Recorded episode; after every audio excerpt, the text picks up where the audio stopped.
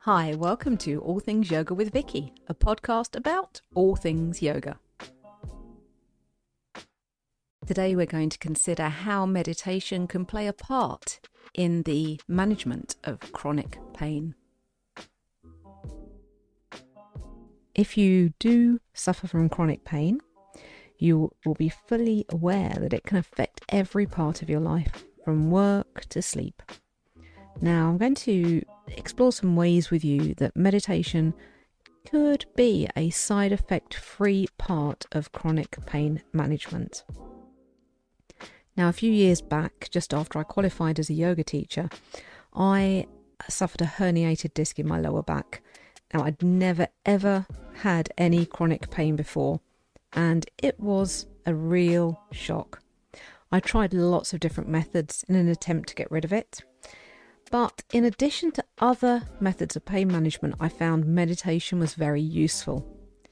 Meditation doesn't have any serious side effects like some medications, and it can be worth trying just because you have nothing to lose.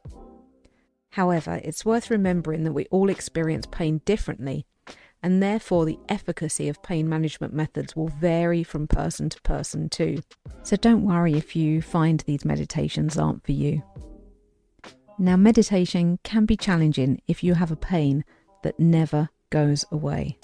Not only does it try to grab our attention all the time, but it can also mean that finding a comfortable position to meditate is challenging.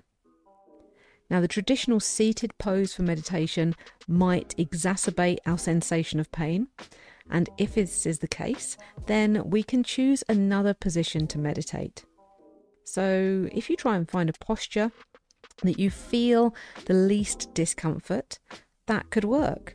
For some people, that might be laying on their front or their back, maybe having your chest propped up when you lay on your front with a cushion or bolster, or even standing, leaning against a wall, or taking what's called in yoga child's pose. So it's almost like kneeling, but then you roll down, fold down your body over your legs.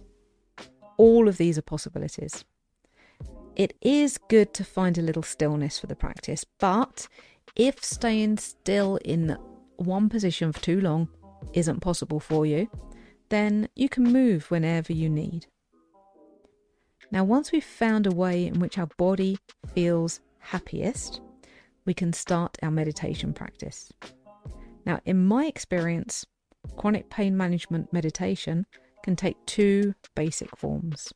The first removes our focus from the pain, and the second directs our focus to the pain. Although the latter might sound counterintuitive, it was the method that I personally found most effective.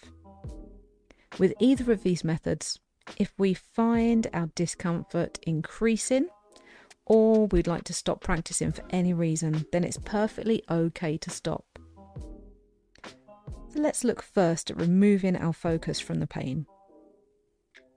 Resting awareness on our breath is a familiar meditation technique, and this familiar technique can be applied to pain management meditation. Bringing your focus to the natural inhale and exhale, whether that be the sensation of the breath at the nostrils or the gentle movement as the chest and belly rise and fall, that can help to redirect our attention from the pain. So, if we're able to focus for maybe just one or two breaths, it may be possible to then build up to focus on more breaths over time, which could give moments of pain relief when we practice. The second method of taking our focus to the pain can be very interesting indeed. This was my preferred method. We can begin with the familiar breath awareness to settle into the practice, but then allow our focus to be directed to the exact spot that we feel the pain in that moment. Now, when this is the focus, something intriguing might happen.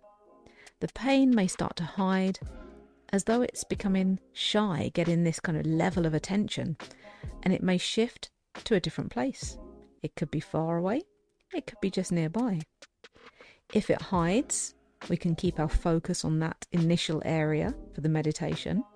Or if it moves, we can repeat that process of directing our focus to the exact spot of the pain once again. Now we continue with this as many times as we wish, chasing that sensation wherever it chooses to reside at that moment.